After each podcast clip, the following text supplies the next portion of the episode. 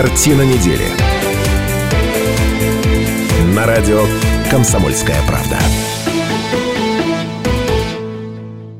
91,5 FM в Иркутске, 99,5 в Братске, сайт kp.ru из любой точки мира. Также на нашем сайте идет прямая видеотрансляция, и смотреть нас можно на телеканале ТВС. Я приветствую всех наших слушателей и зрителей. Пятница на дворе. Кнопка 22 сказал Гольдфарб. Ну, это в одном из кабельных каналов. В одной из кнопок 22 Ну, будем подводить итоги уходящей недели. По традиции в пятницу я представляю моих соведущих. Главный мудрец неврастенник, профессор, доктор исторических наук Станислав Гольдфарб. Спасибо. Главное, хоть не птеродактилевич. Наталья выйдет из отпуска, да. птеродактиля вернутся. И сегодня... А чем мы не начинаем с того, что Кравченко нету А опять? Кравченко написала, я сегодня подписал заявление на отпуск опять. Ага. То есть я боюсь, что это длительный будет отпуск. Не, ну первая новость программы нету Кравченко. Начнем с этого. Что значит опять? Ну, она все считает, что она в отпуск не ходит, а я считаю, сколько дней ее не было. Пусть отдыхает человек. И два Шмидта сегодня в студии радио «Комсомольская правда». Сергей Шмидт, промокший под дождем, политолог и публицист. Привет, Сережа. Здрасте. И в Рио ректор ИГУ Александр Шмидт. Александр Федорович, здравствуйте. Добрый день. Можно я сразу одну семейную историю расскажу? Да, ради бога. Э, Когда мы с Александром Федоровичем были маленькими детьми, ну, Александр Федорович уже был, наверное, не детем, а я еще был детем. Наша мама написала нам на 23 февраля э, поздравительную открытку, где взяла, значит, вот фотографию нашего папы Федора Карловича, Сашу Шмидта и Сергея Шмидта. И начиналось со стихами. Начиналось так. Не помнишь? Нет, в фото напрягся. индивид. Какой прекрасный чудный вид. Что-то там словно три богатыря, три Шмидта смотрят на тебя. Ого. Вот, Вот ну, сегодня третьего, двое. третьего никак не могу затащить. И так бы Третий на грядках на даче. Грядки дело святое. Ну что ж, озвучим темы, которые сегодня будем обсуждать. Жизнь студенческая, абитуриенты определяются с будущей профессией и со своей будущей альма-матер. Как идет приемная кампания, в том числе в Иркутском госуниверситете, какие новости, все это будем обсуждать. А тема номер два. Сессия раздора законопроекта поддержки пострадавших во время паводка в Иркутской области. Депутаты от КПРФ в среду сняли с повестки сессии. Вот как это было. Еще раз озвучиваю конкретное предложение, пока их сегодня с повестки дня э, снять все вопросы, кроме вопроса по корректировке бюджета. Андрей Сергеевич, то есть вы кардинально предлагаете снести все вопросы сессии, кроме одного. Прошу поставить на голосование мое данное предложение. Забегая вперед, скажу, что с перевесом всего в один голос это предложение было поддержано, и рассмотрение восьми законопроектов сняли с повестки сессии. К чему это может привести, о последствиях этого решения, о причинах, почему так получилось, будем сегодня тоже говорить. А на совещании с членами правительства Владимир Путин потребовал не допускать строительства в опасных с точки зрения паводков а, районах, что сейчас происходит, в пострадавших от большой воды территориях тоже поговорим. Ну и еще некоторые темы. Бесплатное мороженое, настольные игры, экстрим на корпоративах. Чем в Сибири работодатели привлекают сотрудников? Особенно много плюшек предлагают в сфере IT. и Сейчас продаж. Кравченко Вот, узнает, и о, отпуска не надо о, будет. Только экстрим на корпоративах. Я знаю, что публи- публицист страшно, страшно любит мороженое и бесплатные плюшки-то. Я вот знаю, он любит. Свеженькие. Ну, То есть конечно. эта часть программы будет для Станислава Иосифовича. Нет. Обмен опытом. А, а по публицистике он у нас, он идет. Я птеродактиль. Ну, плюшки на морковку, да, ставим? Ну что ж, предлагаю начать, а, Александр Федорович, с новостей Иркутского госуниверситета. Сейчас а, приемная кампания идет, об этом подробнее поговорим. Вообще, как дела? В целом все хорошо в штатном режиме. Э, Есть некоторые отклонения э, от прошлого года, как в лучшую, так и в худшую сторону. Но, в общем, пока все нормально. Э, Сегодня такая очень важная, ну, наверное, одна, она первая важная дата в приемной кампании. Сегодня заканчивается прием заявлений для э, абитуриентов, которые желают поступить на бюджетной основе на бюджетные места.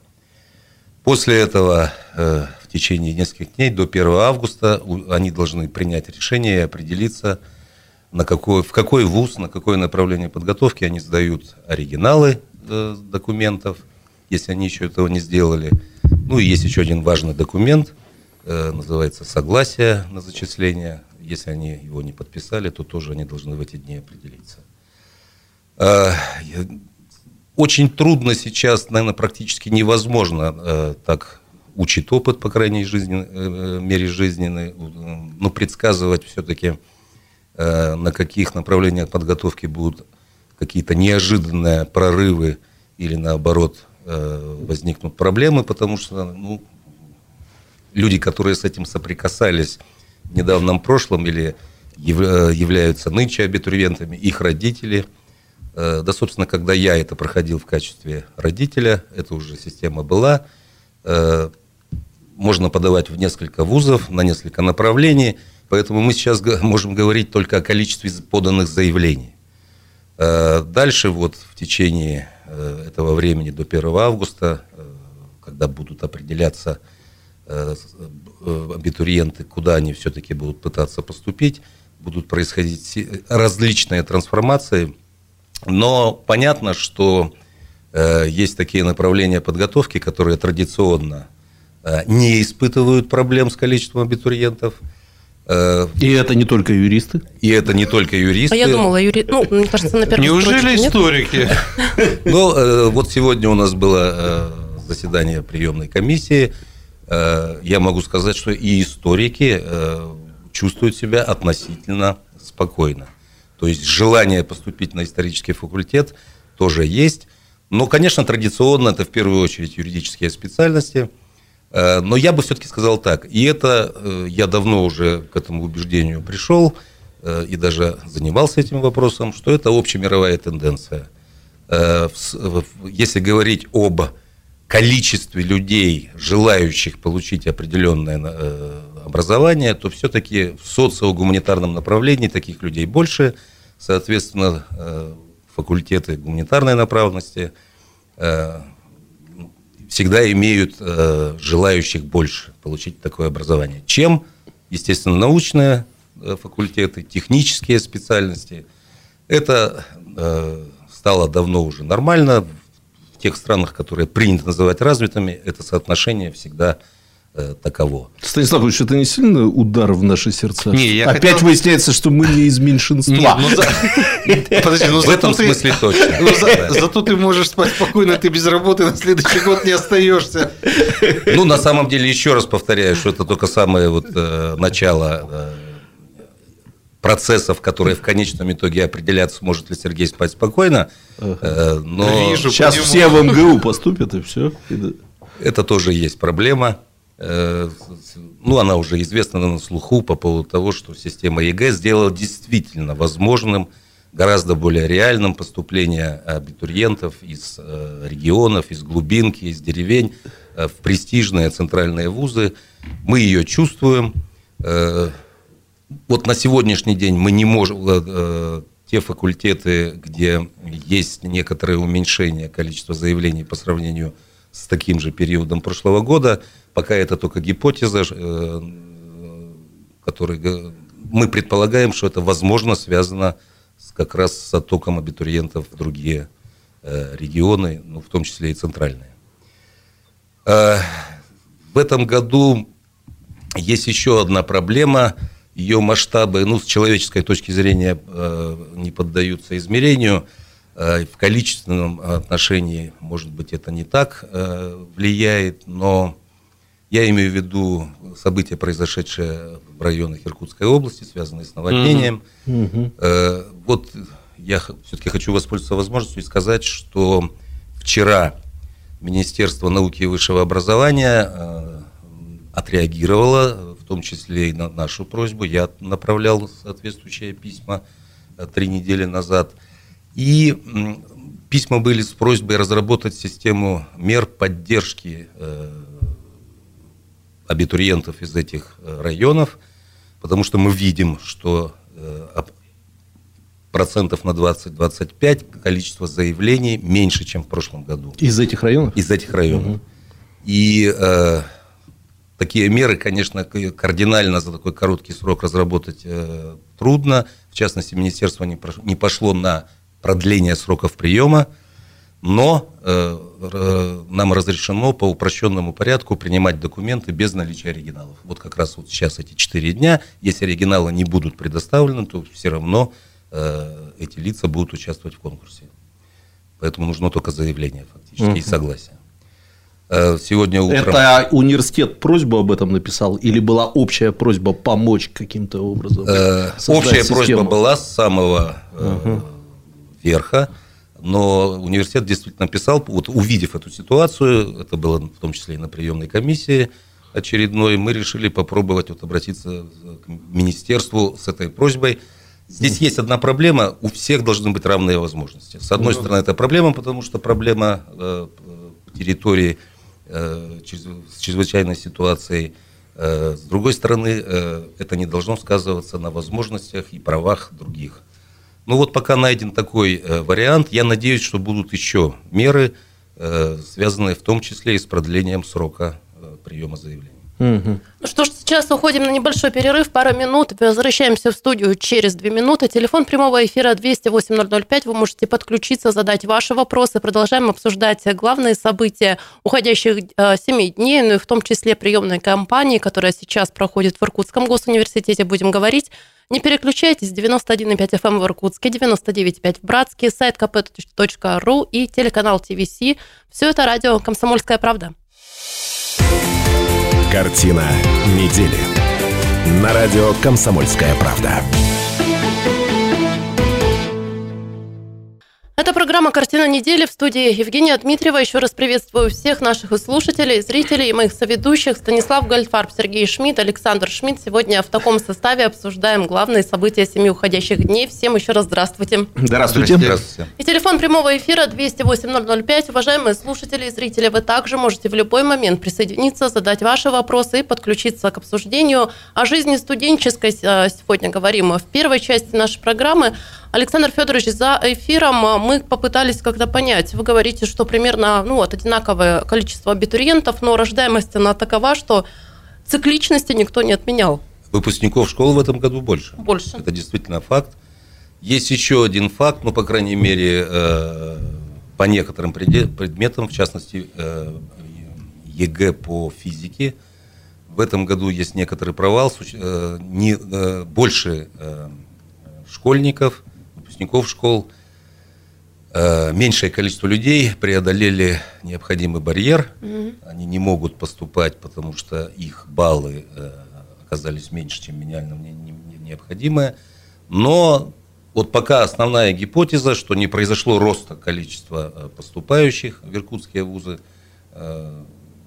связано с тем, что связано с предположением о том, что произошел отток, который последние уезжают, годы всегда... А уже есть статистика какая-то по всем вузам, да, что вот там э, меньше, там меньше?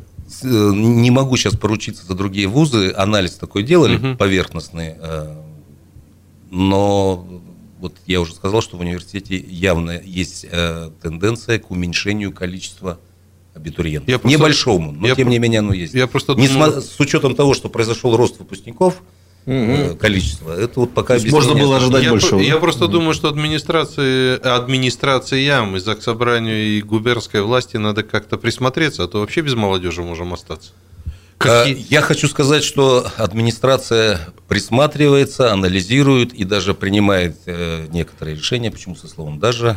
Она принимает некоторые решения. Например, э, начиная с этого учебного года, который закончился, Э, принято решение о выплате стипендий студентам э, педагогических э, специальностей, педагогических направлений подготовки, для того, чтобы вот как раз был стимул удержания их здесь в регионе. Это губернская власть? Это губернская власть, да. Ну, я от себя добавлю, тут уже лет пять только об этом мы и говорим, что если бы жители Иркутской области наблюдали вокруг цветущие точки развития, то есть не одну точку в виде второго ледового дворца, хотя бы несколько, тут атмосфера была бы другой, более оптимистической. Mm. Так что тут э, с нашим этим иркутским пессимизмом, наверное, тоже... Это уже можно... политологические штучки ваши. Нет, ну, были и другие решения, связанные с, медицин... с подготовкой по медицинским специальностям. Э, есть э, некая палитра, и здесь уже городская власть тоже угу. принимает участие очень активно по э, назначению, ну, назовем так, именных стипендий каких-то дополнительных. Э, но в целом э, я не очень хорошо знаю, но у меня такое впечатление, что, например, в Красноярском крае все это гораздо масштабнее, э, угу. по разным направлениям. Ну, собственно, вот эта идея этих стипендий, она заимствована у Красноярского а края. Вот несколько вопросов. Вот первое. Есть же какая-то, в том числе и статистика, где родились ребята, да, которые подают сейчас заявление. Вот, э, ну вот есть гипотеза, что э, родившиеся в Иркутской области, особенно в областном центре, они стараются отсюда уехать, а Иркутский университет собирает там Забайкалье, Бурятию, Забайкальский край. Есть что-то подобное? Есть. Ага. Это действительно большинство абитуриентов Иркутского государственного университета. Я сейчас не говорю про нынешнюю, ну, по крайней мере, мне не поступала информация, что там какое-то чудо произошло что-то изменилось изменилось принципиально. Угу. Но по прошлым кампаниям последних лет действительно большинство абитуриентов это Иркутская область. Область. Угу. Мы бы очень хотели, чтобы было больше из Забайкалья, э, э, Якутии, Бурятии, э, но все-таки в основном это Иркутская область. Угу. Действительно, там на вторых-третьих местах это Бурятия, Якутия, Забайкалье и совсем крохи Красноярский край. Угу.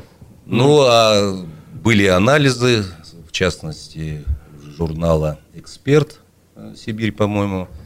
Э, ну, там, в общем, э, однозначное сведение, которое по-другому невозможно интерпретировать, что как раз отток из Иркутской области в Красноярский край происходит ну, прежде всего, благодаря наличию Сибирского федерального ну, федерального университета. Я... С военной кафедрой, которая теперь будет и в Иркутском университете. Да. да. Но я все-таки считаю, что надо заниматься персонально каждым будущим. Э, каждым будущим абитуриентом. Я глубоко уверен, что вот система, та советская профориентации, которая была со всеми этими студенческими профотрядами, со всей этой работой в молодежных организациях, она может давать эффекты. Что очень многие уезжают э, просто по причине «а Москва», «а Питер».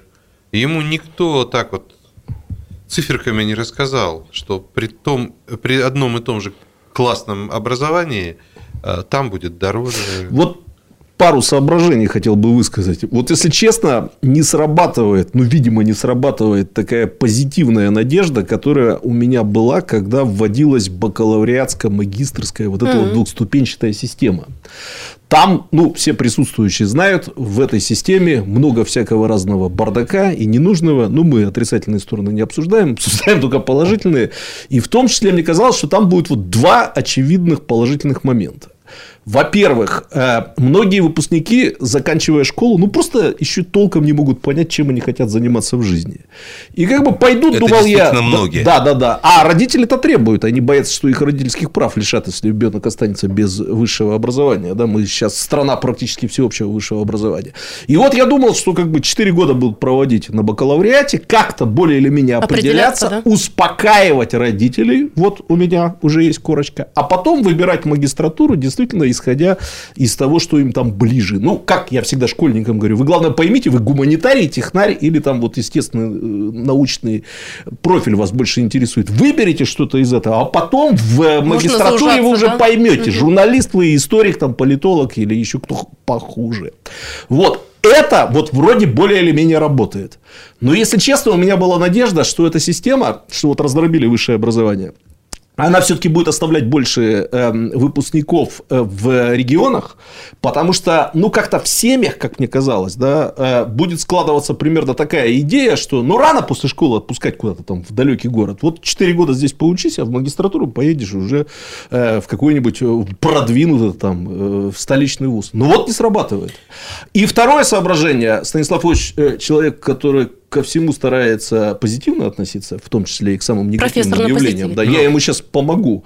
Но вообще-то э, мы же давайте не будем делать вид, что все уезжающие отсюда поступают в столичные вузы на бюджетные места. Безусловно. Да, это совершенно не так, хотя у нас есть несколько, значит, учебных заведений средних. В основном не так. Да, да, да, в котором, кстати, и сын э, Александра Федоровича, и мой сын учился, лицей ИГУ, например, да, откуда... И я там училась. А, да, Екатерина Николаевна Шмидт тебя учила. Да. да. Вот, э, значит, в которых э, очень э, много действительно там поступает на бюджетные места в столичные вузы. Я так к чему веду разговор? Многие поступают не на бюджетные места. Позитивное так что, что у иркутских родителей есть, извините, деньги, не маленькие, как я понимаю, деньги, которые позволяют им обучать своих детишек в столичных вузах. Но, ну, ну хорошо же получается. Нет, про деньги я... Хорошо живем. Нет, да. спокойно. Иногда из последних сил. Поскольку, да. поскольку Кравченко нету, угу. и в 19 веке э, родители из последних, что называется, собирали и отправляли детей куда-то учиться за деньги. Просто на самом деле экономика, вот что мне странно, экономика вроде не позволяет, а с другой стороны как раз позволяет эту систему переналадить. А у нас, получается, какие-то внебюджетные отношения. Уедет он туда или не уедет, он останется здесь. Как бы это не влияет на экономику. Ни на бюджет семьи не влияет, ни на наличие материальной и рабочей силы в Иркутской области. Вот, вот это для меня странно. Я за то, чтобы усиливать профориентационную работу, разъяснять, потому что я вижу, как другие вузы а, я вот сейчас вас не понял. Вы имеете в виду, что как будто бы не влияет, по факту-то влияет, если талантливые. Э, Они не чувствуют этого, вот принимая решение, а, этого не происходит. Вы имеете в виду региональный патриотизм? Да. Угу. Нет, ну я, я веду профориентационную работу очень просто. Ее основной смысл я уже озвучил. Еще раз могу озвучить. В 17-18 лет пусть дитятя сидит рядом с родителями и получает бакалавриатское образование. Потом поймет, что ему поближе, может, сам денег заработает. Ты в 17 лет и поедет в магистратуру. Ты хорошую. сам в 17 лет был где? В стройотряде, в педотряде. Где ты был в 17 лет, когда поступил на первый курс университета? В колхозе, как все поступили. Картошку. Я имею в виду, что я в 17 лет уже перед передвигался по России без родителей. А, ну да, ну у вас как, так... как сын военного я летал, ездил и мог э, ну, и жил здесь без родителей. Да, но это, наверное, все-таки задача взрослых. Тогда родителей. соблазнов было меньше. Ну да. Я думаю, что все люди, э, если они начинают вспоминать себя 5, 6, 10, 20 там, лет назад, понимают, насколько они были глупее. И совершенно ясно, что возможно э, через 4 года бакалавриата мнение самого молодого человека может сильно поменяться. Поэтому я полностью разделяю вот эту точку зрения и так и советовал, угу. в том числе и своей племяннице в этом году, а что а вот, э, бакалавриат лучше закончить. Время уже да? не хватает, но может быть. Но у нас мощная нефтянка, сейчас мощный газ. Э, это как-то влияет на то, что специалисты идут в эти профессии? Вот у нас. Э, я бы не сказал, что есть бум, но ситуация там хорошая. Ну, Четыре минуты перерыв, короткая реклама и выпуск новостей. Возвращаемся в студию, не переключайтесь. Картина недели. На радио «Комсомольская правда». Это программа «Картина недели». Мы подводим итоги семи уходящих дней. В этой части программы говорим о жизни студенческой. Все потому, что сегодня вместе с нами в Рио ректор ЭГУ Александр Шмидт. Александр Федорович, еще раз здравствуйте. Добрый и всех день. моих соведущих также приветствую. Всем доброго вечера. Вы знаете, в предыдущей части программы мы как-то обозначили, да, что экономика должна быть экономной. Вот интересно про коммерческий тоже набор разузнать. А когда он проходит, в какие сроки? Я даже слышала, что ребятам, которые учатся на коммерческом, ну вот на коммерческой основе, ну, учатся хорошо, могут даже скидки сделать за хорошую да, учебу. так.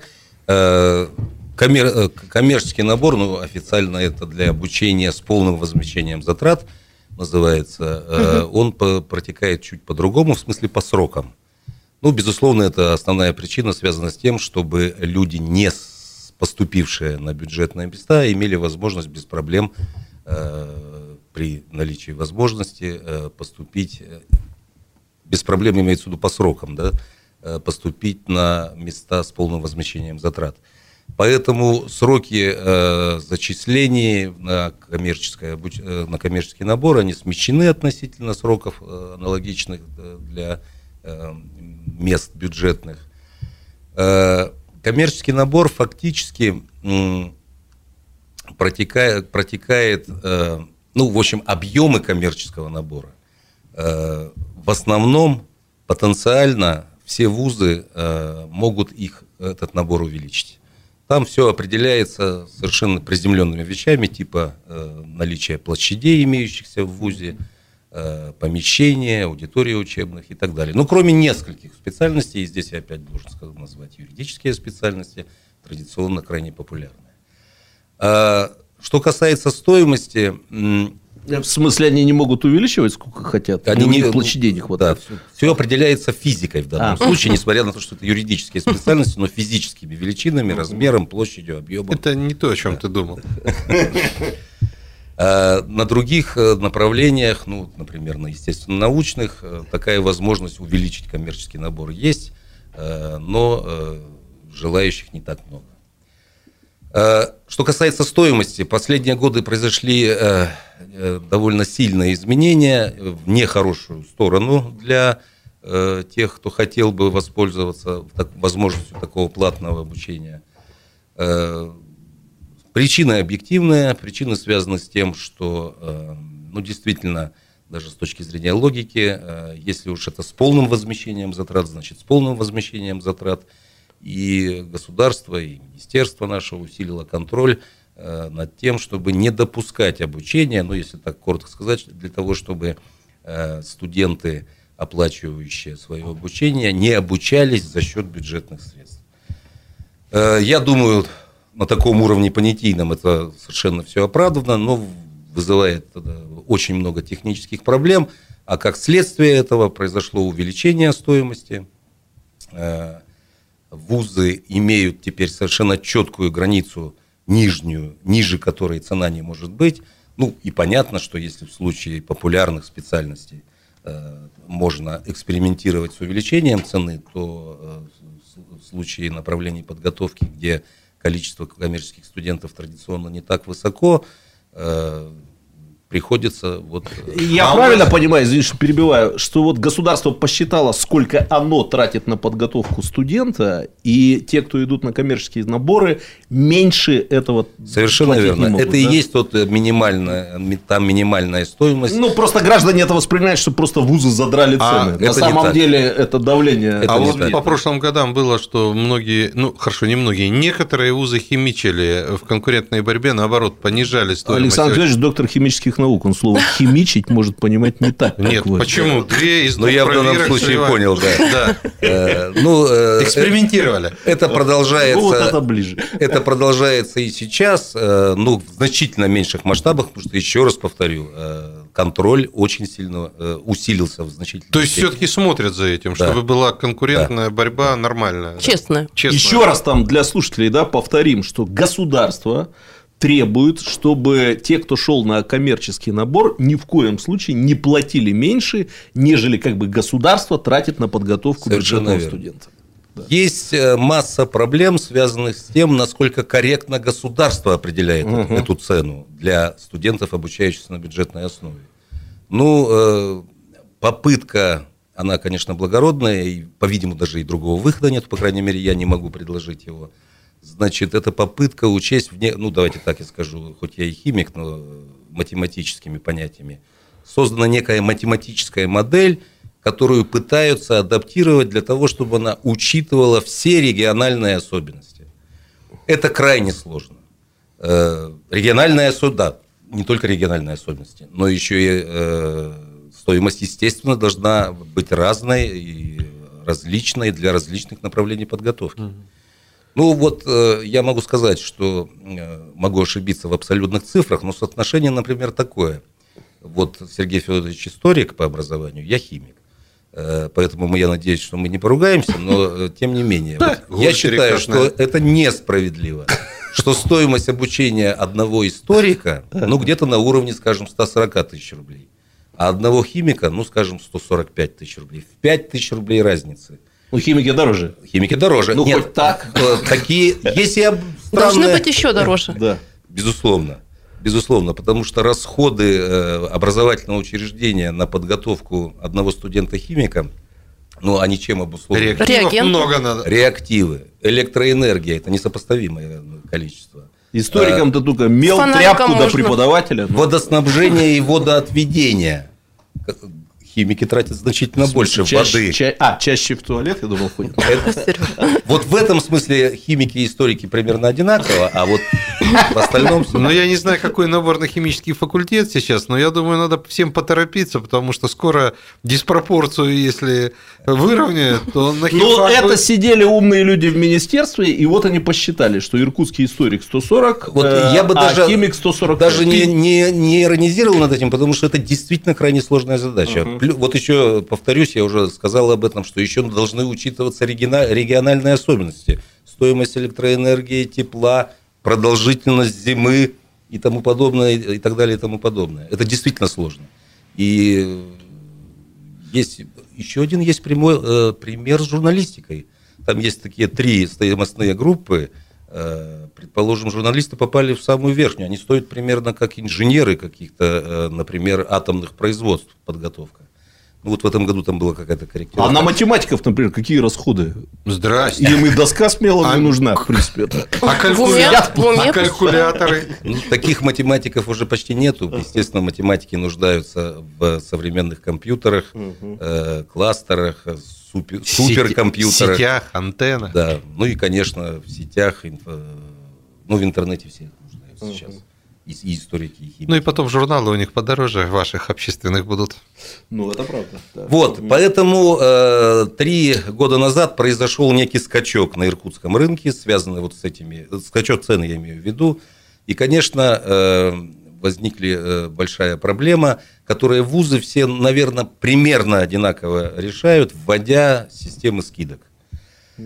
Э, ну, э, размеры скидок разные. Например, максимальная скидка для поступающих в Иркутском государственном университете на э, коммерческий набор это 35%, причем она сделана именно для естественно-научных специальностей, поскольку там нужно стимулировать, чтобы таких э, абитуриентов было больше. Максимальная скидка для социогуманитарных, если не ошибаюсь, 30%.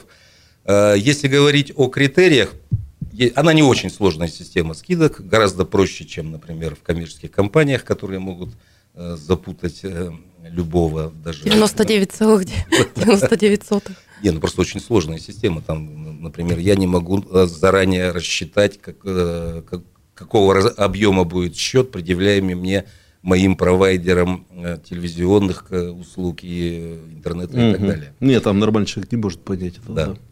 да. Здесь э, главный критерий для поступающих – это баллы ЕГЭ.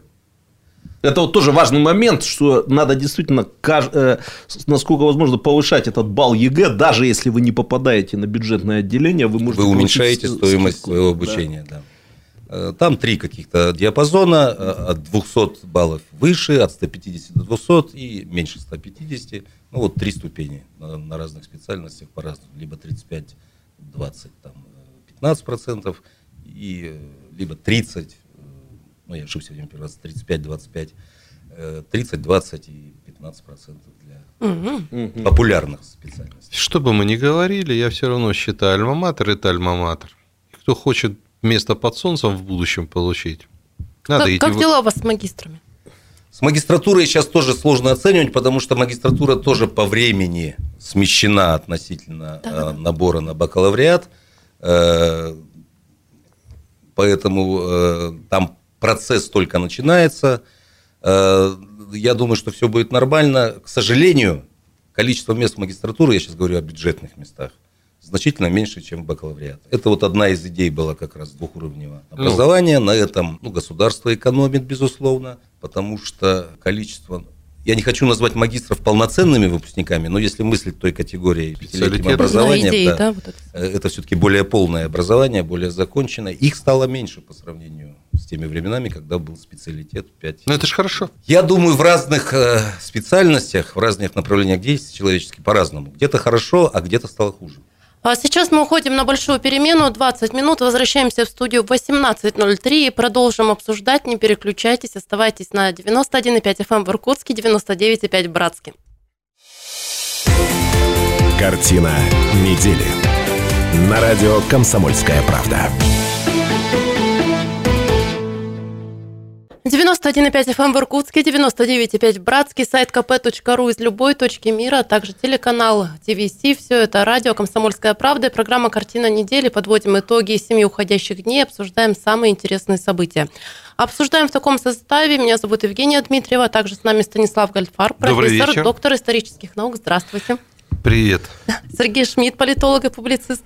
Привет. Здрасте. И Александр Шмидт из а, в Рио, ректор ГУ. Здравствуйте, Александр Федорович, рад вас видеть. Добрый вечер. С дебютом, Жень, кстати. я забыл спросить, а Наташа Кравченко будет звонить к нам с Не-не. фирменным вопросом? Слушайте. Чё, чё, мам, мам- по мамке-то соскучились? Товарищи зрители, слушатели, значит, официально объявляю, я сегодня подписал ей еще отпуск на 9 дней и сказал, Наталья, хоть полгода еще поотдыхай. Не, она ж по так-то позвонить может хоть из отпуска, хоть откуда. Ну, там команда есть, И Кравченко, на провод не Что гады не обсуждали. Ну, в этой части программы я предлагаю обсудить а, события этой недели. Сессия раздора, так и назвала, назвала тему. А, Дело в том, что законопроект о поддержке пострадавших во время паводка в Иркутской области депутаты от КПРФ в среду исключили из повестки сессии, а посчитав, что эти законопроекты сырые, их нужно дорабатывать, а не поддержаны такие проекты законов, которые касаются освобождения отряда налогов жителей и предпринимателей, проживающих в зоне ЧС, освобождения от оплаты за электричество, обеспечения бесплатным двухразовым питанием детей и семей. А почему это произошло? Вот как объяснил э, Андрей Шмидт. Не путаю я. Опять? Или- Да, ой, Левченко. Андрей Левченко. Слушай, Серег, Вот быть тебе губернатором. да! Быть тебе губернатором. Правящей династии напряглись. Да, прошу прощения. Андрей Левченко, представитель фракции КПРФ в областном парламенте. У нас уже два, можно сказать, указа губернатора, который был первый э, подписан им две недели назад, и второй был указ подписан сегодня, точнее изменения к тому указу. Согласно вот этим подписанным указам, меры поддержки уже осуществляются. Да? Никакого необходимости срочного принятия этих законов прямо вот сегодня нет, потому что указ работает, люди деньги получают, все в порядке.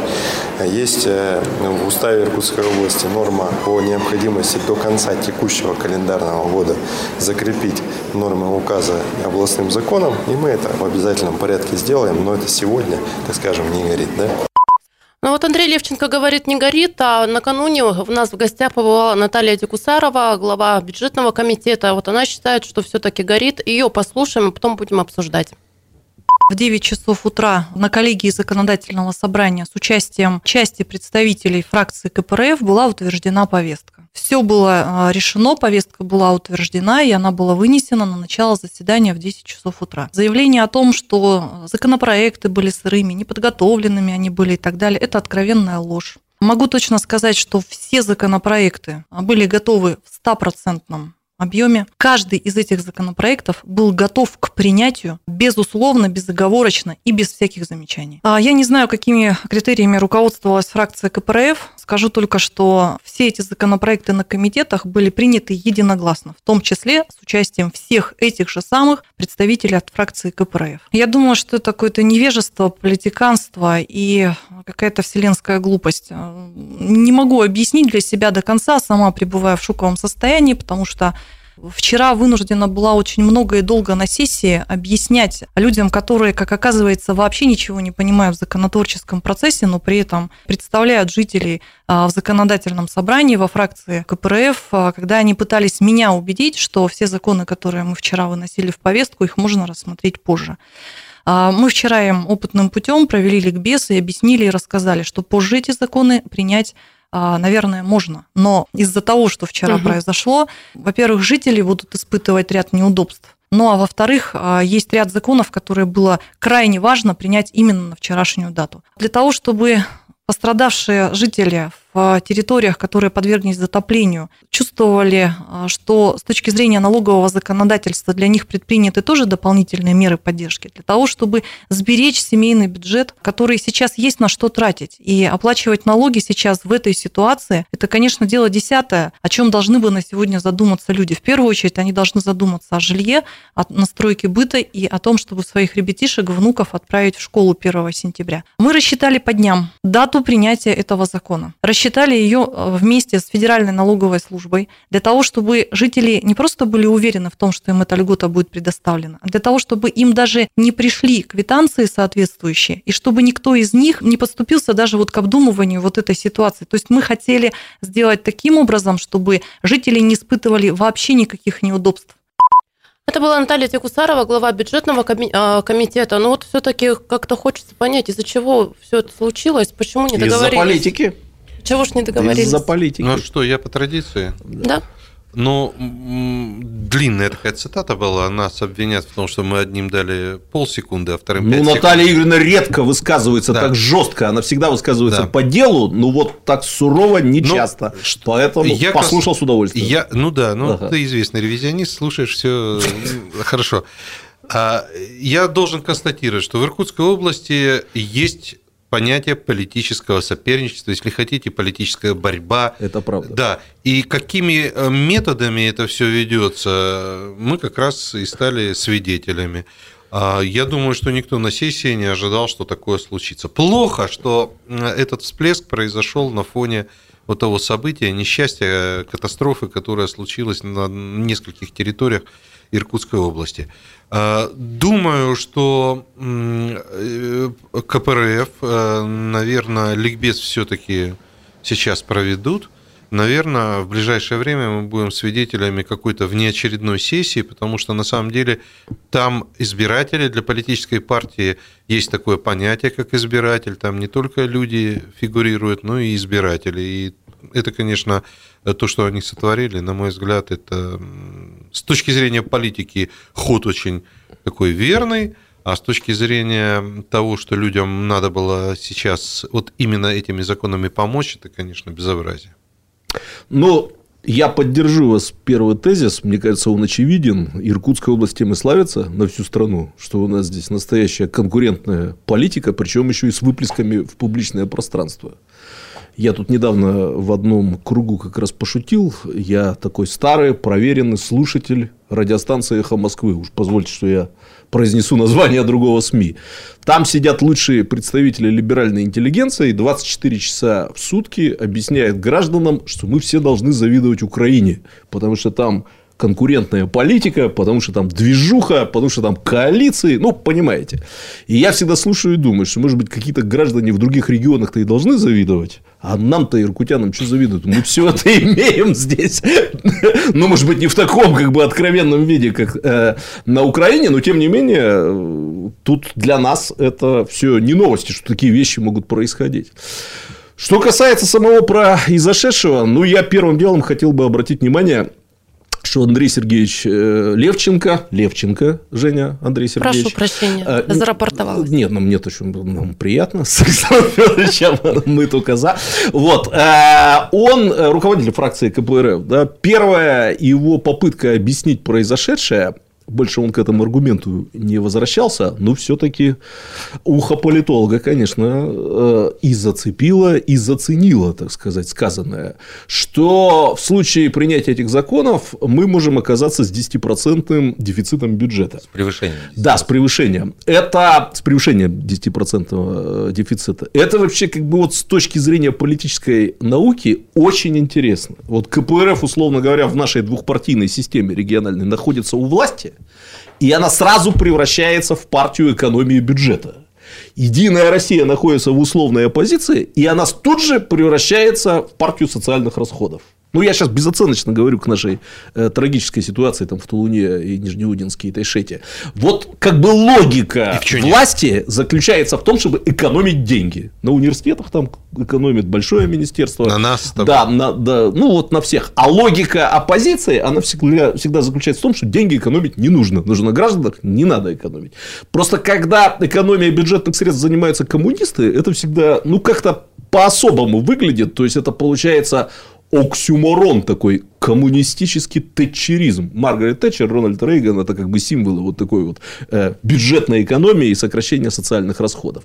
Но это вот логика э, властей придержать. А я, что, Ничего не а я что еще заметил? Вы заметили, что проголосовала фракция КПРФ единогласно, несмотря на то, что в этой фракции тоже есть левые, правые, консерваторы. Да. Для меня это удивительно. Для меня это удивительно. Это говорит о том, что это действительно было, если и не спонтанное, не спонтанное решение, это я не знаю, но то, что это было в приказном порядке, это действительно абсолютно точно. Ну да, скажем так, э, корпорация фракции сработала да. здесь, хотя мы знаем, что по другим вопросам голосование было бывало не ну, единогласно. Фейсбучные агитаторы, которые работают на Серый дом, они, конечно, постоянно подчеркивают, что голосовали за это не только коммунисты, но еще три каких-то человека. То есть там было 15 ну, коммунистов, 18 ну, проголосовали Мы можем за. предположить, ну, что это была гражданская один... платформа. Гражданская да, да, платформа да, и Ситуационные ЛДПР. союзники. Ну, это да. интересно. Я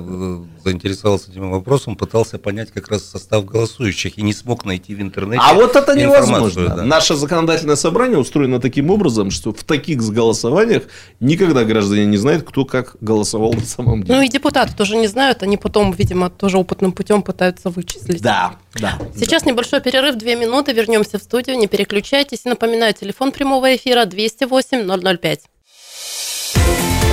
Картина недели. На радио «Комсомольская правда». Скандалы, интриги, расследования. Обсуждаем сегодня сессию, которая состоялась на этой неделе. Я напоминаю, что 8 законопроектов, которые были направлены на поддержку пострадавших от паводка территорий, представители фракции КПРФ сняли с рассмотрения сессии, то есть эти 8 законопроектов даже не начали рассматривать. Уважаемые соведущие, мудрецы, неврастенники, хочется понять, ну к чему это Ну, я приведет. Да, добавлю, Сереж, да. пожалуйста. Значит, ну, э, то есть первое я уже озвучил. Как только партия оказывается у власти, она начинает экономить деньги. Даже в таких вот, э, казалось бы, невыгодных репутационно невыгодных э, э, таких ситуациях, где, казалось бы, ради репутации лучше бы денег не экономить, а она все равно вот за это То есть практически хватается. пенсионная реформа наоборот. Да, совершенно Получилось. верно. Совершенно... Кстати, когда я наблюдал дискуссии вокруг э- этого, сторонники КПРФ орали единороссам. Вы у нас украли пенсионный возраст, вот типа теперь получите. Вот серьезно, вот люди срываются, в том числе и на это. Ну, плюс такой момент. Так, надо сейчас очень корректно сформулировать. Щас, Формулировку. Подожди, я беру бутылку на всякий случай. Короче, я сейчас сформулирую корректно, но все, наверное, поймут. Когда помощь оказывается через указы губернатора, законодательное собрание, депутаты либо вообще не имеют возможности контролировать э, финансовую поддержку населения, либо эти возможности ограничены. Когда помощь оказывается через принятые законы законодательным собранием, то тогда у депутатов гораздо больше совершенно законных возможностей лезть туда, вот в этот процесс со всяким разным контролирующим оком. Ну, ты, мне кажется... Я сказал только то, что Не, сказал. мне кажется, что Нет, ты... я никаких выводов не делаю. Ну, это Там, так... э, По-моему, слишком много конспирологии. Мне кажется, тут, если с точки зрения политики, то Я воздержался от конспирологических выводов. Ну, просто так вот получается по регламенту, по... Вот. Ну, и последний момент, чтобы Станиславу Ильичу тут стало приятно, как человеку, который очень неплохо разбирается в пиаре, в чем там еще разбираетесь, в продвижении и политических технологиях. Профессор во всем хорошо разбирается. Что, конечно, давайте все э, посоветуем КПРФ, если они идут на такие решения, ну, как-то их пиаровское обеспечение более грамотно э, подготавливать. Ну, понимаете, ну, репутационно это провал. Ну, потому что простые граждане услышат только одно. КПРФ отказалась принимать законы о помощи. Вот эти вот все разговоры про 10% бюджета, э, прошу прощения, дефицита и так далее, это вот гражданам не очень понятно. Но это надо готовить, это надо разъяснять, это не должно выглядеть как снег на голову. Я согласен в этой связи. Вот на меня, что произвело впечатление, вот сейчас Сергей это правильно оформил, э, сформулировал по поводу оформления пиаровского. Наверное, это к этому. Я, честно говоря, не понял, зачем нужно было, ну, предположим, была цель э, не пропустить эти законы. Кстати, я допускаю, что по объективным каким-то. И это нормально, когда правящая партия или Экономит имеющая деньги. большинство экономит деньги. Это не чудо, это как раз нормально. Александр Федорович, как начал работать в ректорате, знает очень хорошо, что деньги экономить надо. А поскольку я на разных должностях работал, Да. я еще знаю, как меняются представления в зависимости Да. от того. И, и деньги, О и жизни, деньги, о кстати, жизни, тоже. да. Да, да. Значит, э, меня вот что удивило. Зачем нужно было это делать через механизм э, изменения повестки, исключения из повестки? Почему нельзя, предположим, они сырые, почему нельзя было дойти до стадии обсуждения? Мгм. Э, рассмотреть эти законы, попытаться э, свои аргументы высказать, э, а имея некое большинство там, Мгм. Точное или не точное, ну, не знаю, Не была точное. какая-то уверенность. наверное. Колеблющееся большинство, Да. В назовем конце это так. концов, этой цели все равно добиться, но в процессе обсуждения, ну, хотя бы более подробно выяснились бы аргументы. В процессе обсуждения они могли не достичь своей цели. В процессе обсуждения Возможно. такой острой темы, как помощь гражданам, там у кого-то могла навернуться слеза, кто-то мог расслабиться, и в итоге э, ЗАГС Собрание приняло бы правильные законы. В смысле, э, в рядах КПРФ не все бы проголосовали. Ну почему? Э, Там на самом деле из тех голосующих э, минимум трое помогли, э, чтобы повестку, как сказал спикер, снесли. Ну, тем не менее, тем не менее, я все-таки считаю, что нужно было дойти до обсуждения. Конечно. Э, И, ну, если бы все-таки результат был другим, то, наверное, тоже бы ничего не произошло страшного. Э, Проблемы с дефицитом бюджета все равно бы как-то решались. Э, Если сами законы, ну, по мнению депутатов от КПРФ, являются сырыми, это действительно серьезный момент, если... э, Потому что есть законы, а есть законоприменение. Ну, там на минуточку, извините, был такой момент, что накануне все э, комитеты, куда входит и КПРФ, все Понятно, что подписали. это было... С правительством было согласовано. Ну, вот я- это самый мощный аргумент. от Дикусаровой, так, кстати, э, я просто читал у нее. С правительством были согласованы все эти законы. Нет, действительно что-то произошло, Да. либо планировалось изначально. Э, Это мне трудно судить. Еще один момент. Э, Ну, поскольку точного содержания законов я не знаю, но я, тем не менее, обратил внимание, что часть мер поддержки, она адресована не только гражданам. Мгм. Там довольно много есть вещей, связанных и с налогообложением, и с э, платой за электричество, которое касается э, организаций, коммерческих структур и так далее. Э, Конечно, это косвенно тоже помощь гражданам. Конечно. Но все-таки, мне кажется, нужно сейчас, вот в первые месяцы по- после произошедшего события, концентрироваться исключительно на, прямой помощи гражданам. Но этот И- вопрос его могли проговорить в обсуждении. с Да, я- я поэтому да, говорю, что- Я хочу сказать, да, что э, упущен был такой исторический момент. В истории мы же знаем очень много моментов, когда большевики умели договариваться и с меньшевиками, и с левыми эсерами. Здесь был такой момент, когда можно было договориться и показать, что э, в таком социальном вопросе партии все-таки придерживаются народной политики. Ну, кстати, да. К сожалению- Продемонстрировать, что когда Продемонстрировать, дело доходит да. до трагедии, тут Да. противоборствующие стороны примиряются. Я согласен. Пота- А здесь этого, к сожалению, ТАСС не процитирую. произошло. Сергей Левченко считает нерациональными отклоненные фракции КПРФ законопроекта о налоговых послаблениях для жителей зоны наводнения, поскольку они дают право на льготы крупным коммерческим структурам, которых паводок не коснулся. По мнению губернатора, цитата, «основная льгота пошла бы крупным частным структурам, которые даже не подтоплены, потому что в законопроекте не было написано, что льготу получают только те, кого подтопило, а указаны в целом районы, где произошел паводок». Ну, хороший аргумент, но это можно было в виде поправки вставлять в обсуждение Ну, вот да. законопроекта. И, кстати, Да. чтобы уж Или, быть в конце концов, э, рассмотреть позже, но после обсуждения. да. Ну и, кстати, чтобы уж быть абсолютно объективным, если у противоположной стороны будет интерес, мы готовы с ними здесь Конечно. подискутировать, приглашаем их тоже к какому-то разговору. Что-то профессор э, не продолжил тему э, вот э, пиаровского всего Мгм. этого обеспечения. Я тогда позволю себе э, так дать совет КПРФ. Я надеюсь, они не обидятся, что когда дело доходит до вот таких вот серьезных вещей, то лучше бы, м, так тоже надо все аккуратно сейчас сформулировать, попробую. Лучше бы, чтобы позицию фракции разъясняли либо талантливые ораторы, вроде Ольги Николаевны Носенко, или люди, которые пользуются безусловным уважением у разных политических сил, вроде Ильи Сумарокова. Вот тогда уже вот с такой вот э, небольшой поправкой да, в организации самого отказа от обсуждения, самого предложения снести эти законопроекты уже был бы другой акцент. Интересно. Я надеюсь, все меня правильно поняли и услышали. Ну, далее в программе а, поговорим о том, что происходит а, в подтопленных территориях. А, В среду также состоялось совещание с членами правительства. Владимир Путин потребовал не допускать строительства в опасных с точки зрения паводков районах, что сейчас происходит на территориях, которые пострадали от большой воды.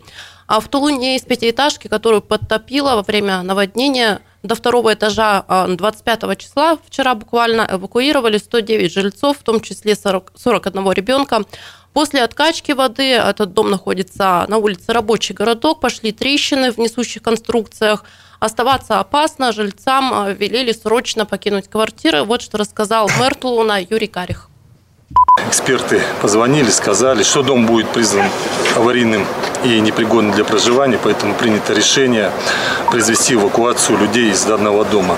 В любое время э, дом может сложиться, рухнуть, сколько может попасть э, под э, значит, э, зону бедствия людей, конечно же, никто сказать не может. Поэтому лучше трагедию, конечно, предотвратить, чем дать ей возможности развиваться. А, коллеги, попрошу вас обменяться мнениями. Мы все следим за тем, как идут работы в пострадавших территориях. На ваш взгляд, а, что там происходит, достаточно ли, а насколько активно, добросовестно идут вот эти работы? Знаешь, я бы вот э, хотел, может быть, сделать ремарку такую необычную для разговора. Мне кажется, что мы все время сталкиваемся с тем, что мы то не можем спрогнозировать, то мы говорим дождь, а будет наоборот сухое лето. Мне кажется, что вот э, надо бы обратиться к ученым все-таки, к большой науке, в том числе у нас прекрасный географический факультет в университете, есть институт географии, есть геохимики, геофизики, есть целый институт, раньше он назывался земной коры, не помню уже, как он сейчас называется. Слушайте, ну в конце концов, ну, ну это же ерунда, э, ну надо же понять э, вот глобализм вот этого происходящего. Смотрите, там заливает, тут заливает. Кто-то уже дошел, пардон, знаю кто, но мне кажется, что вырубки леса по берегам реки это, конечно, плохо, но вряд ли это приведет э, к такому э, затоплению. Мне кажется, что вот государство не должно денег пожалеть на то, чтобы исследования провести. Слушайте, да, одна извините. поправка. Да. Получение таких результатов и решение этих проблем с научной точки зрения это не ерунда. Это, а это вот а что это такое? Продолжим через 4 минуты, не переключайтесь. Картина недели. На радио «Комсомольская правда».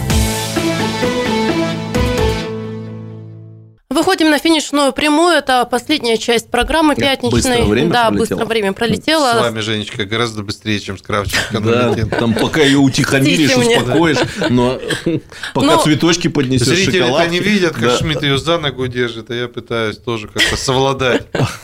А, профессор, ушли мы на перерыв. А, мысль вы высказали. Говорим о ликвидации последствий паводка большого. Говорите, науке деньги надо дать. Ну, я за то, чтобы сейчас просто развернуть, что называется, фундаментальное исследование, что с природой нашей все-таки происходит. А я вот... Мне кажется, ну, давай. сейчас, угу. мне кажется, что недофинансирование науки всегда было, всю жизнь было. Но сейчас просто нужно дать вот специалистам по земле, по воде, по климату дать денег.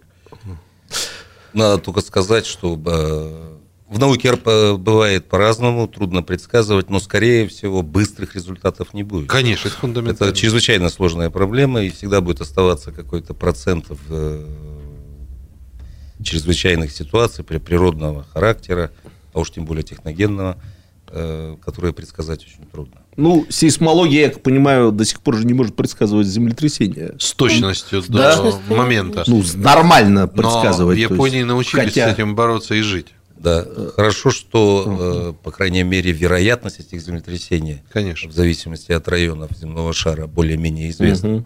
Угу, угу. это уже большое достижение. А я просто хотел бы, так получается, уже третий раз вернуться к одной и той же теме. Ну, обещаю уже больше этого не делать, вот третья передача подряд, и вернуться к теме того, что эта страшная трагедия при правильном э, мышлении, руководстве, управлении дает Тулуну некий дополнительный шанс да. для развития.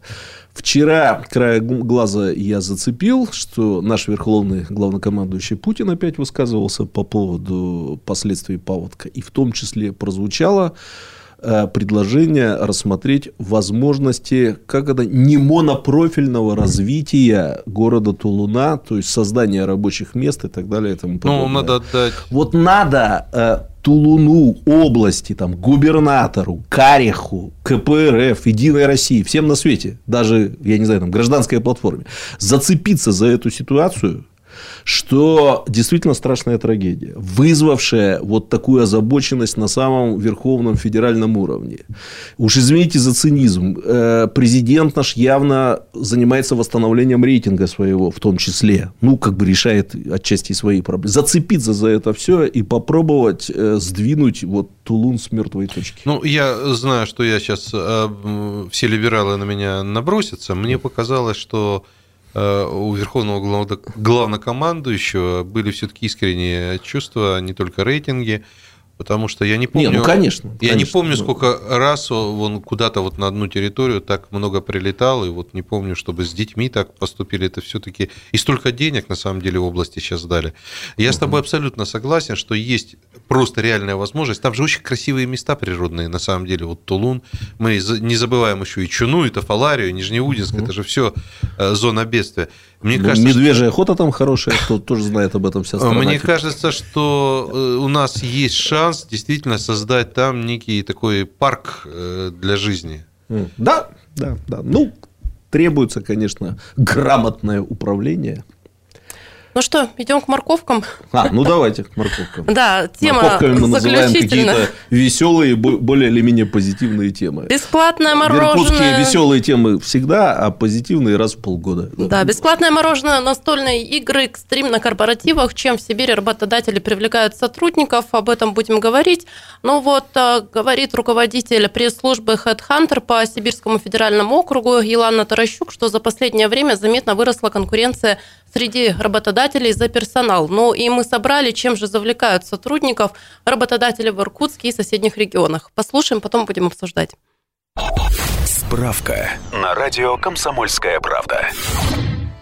В Иркутске менеджер по подбору персонала может за счет компании выучить английский язык, а еще ему обещают зажигательные корпоративы и заботу о семье. Детям будут дарить подарки на Новый год и 1 сентября. Специалисту по гарантии не придется тратить деньги на фитнес. В компании есть свой спортзал, где удобно побегать и потягать гантели после напряженного дня. А как в соседних регионах, вот так в Новосибирске технический дизайнер может на работе попить вкусный кофе и почитать книги из корпоративной библиотеки. Если захочется активного отдыха, то подтянуться на турнике или проделать трюки на балансборде, а потом для расслабления присесть в массажное кресло. Ведущему маркетологу в Новокузнецке предлагает не только дизайнерский офис и мягкую зону отдыха, чтобы было где прилечь после плотного обеда, но и бесплатное мороженое. В Барнауле менеджера IT-проектов зазывают на должность, обещая веселье прямо посреди рабочего дня. Для этого в офисе есть приставка и настольные игры. В Томске менеджеру проектов обещают всего пятичасовой рабочий день и оплачиваемый отгул раз в месяц, чтобы оставалось время на саморазвитие. В Омске на вакансию интернет-маркетолога, наверное, уже выстроились очереди из ценителей кофе. Все потому, что в штате имеется профессиональный бариста, а еще будущему коллеге сулят бесплатный бассейн и игру в футбол. А ведущему разработчику в одной из компаний Кемерово помимо напитков в офисе можно сколько угодно уплетать бесплатные бутерброды и фрукты. Справка на радио «Комсомольская правда». Можно? Можно. Ага, вот я главного не услышал. А работать-то надо. Э, Вот, мне кажется, компания, которая регулярно дважды в месяц выплачивает деньги, Мне понравился отгул на саморазвитие. Да. Отли- Да. Отличная формулировка для заявления. Дайте Да. отгул Ну, на это саморазвитие. Это действительно, это действительно морковка, потому что это, как знаете, с бадуна, потом думаешь, господи, а что же я делал-то вчера? Это, ну, Где на самом был?» деле довольно распространенная практика. Не- некоторое количество отгулов, которые можно без особых э, объяснений брать. У нас то же Ну, самое существует. Если человек в субботу-воскресенье работал, мы с удовольствием даем ему отгулы. На саморазвитие или так? Э, Ну, дальше уж как получится. Как Ну, я минимум для отдыха. Да, но я, я считаю, что все это, конечно, э, такая фуфляндия, потому что... Да ладно. Да, фуфляндия однозначно. Я вам вот приведу пример. Если компания платит регулярно денежки, зарплату и аванс, и отпускные, и никаких примочек больше не надо. Вот у нас есть столовая, своя столовая. Компот там варят. Да, 15 лет варим компот каждый день. Но что-то я Слушайте, ну у смотрю- вас красивые девушки работают. Вы вообще можете Это секретно- отгулы на саморазвитие не Это давать. секретное Да, оружие. Да. Но я просто не вижу, чтобы количество людей в столовой все время увеличилось. При этом обед, ты сама знаешь, у нас там абсолютно щадящая цена. Ну, скоро еще введут э, обязательный день на диспансеризацию. Еще скоро ведут день, который мы будем оплачивать для занятия физкультурой. Но я предполагаю, что зарплату вам Шмидт будет платить. Не, я не буду. Я хочу не вас буду. поправить. Обязательный медосмотр Да, ну, периодически он да. уже просто есть. Да. По крайней мере, Справка об отсутствии судимости.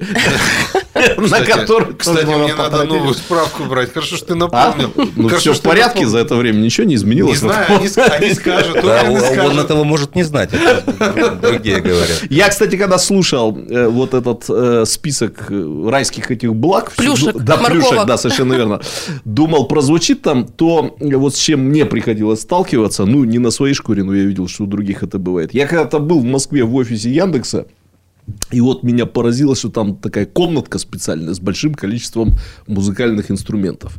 То есть человек там сидит, что-то креативит в Яндексе, потом ему захотелось поиграть на электрогитаре. Он идет, играет на электрогитаре. Или постучать на барабанах. Или что-нибудь еще там.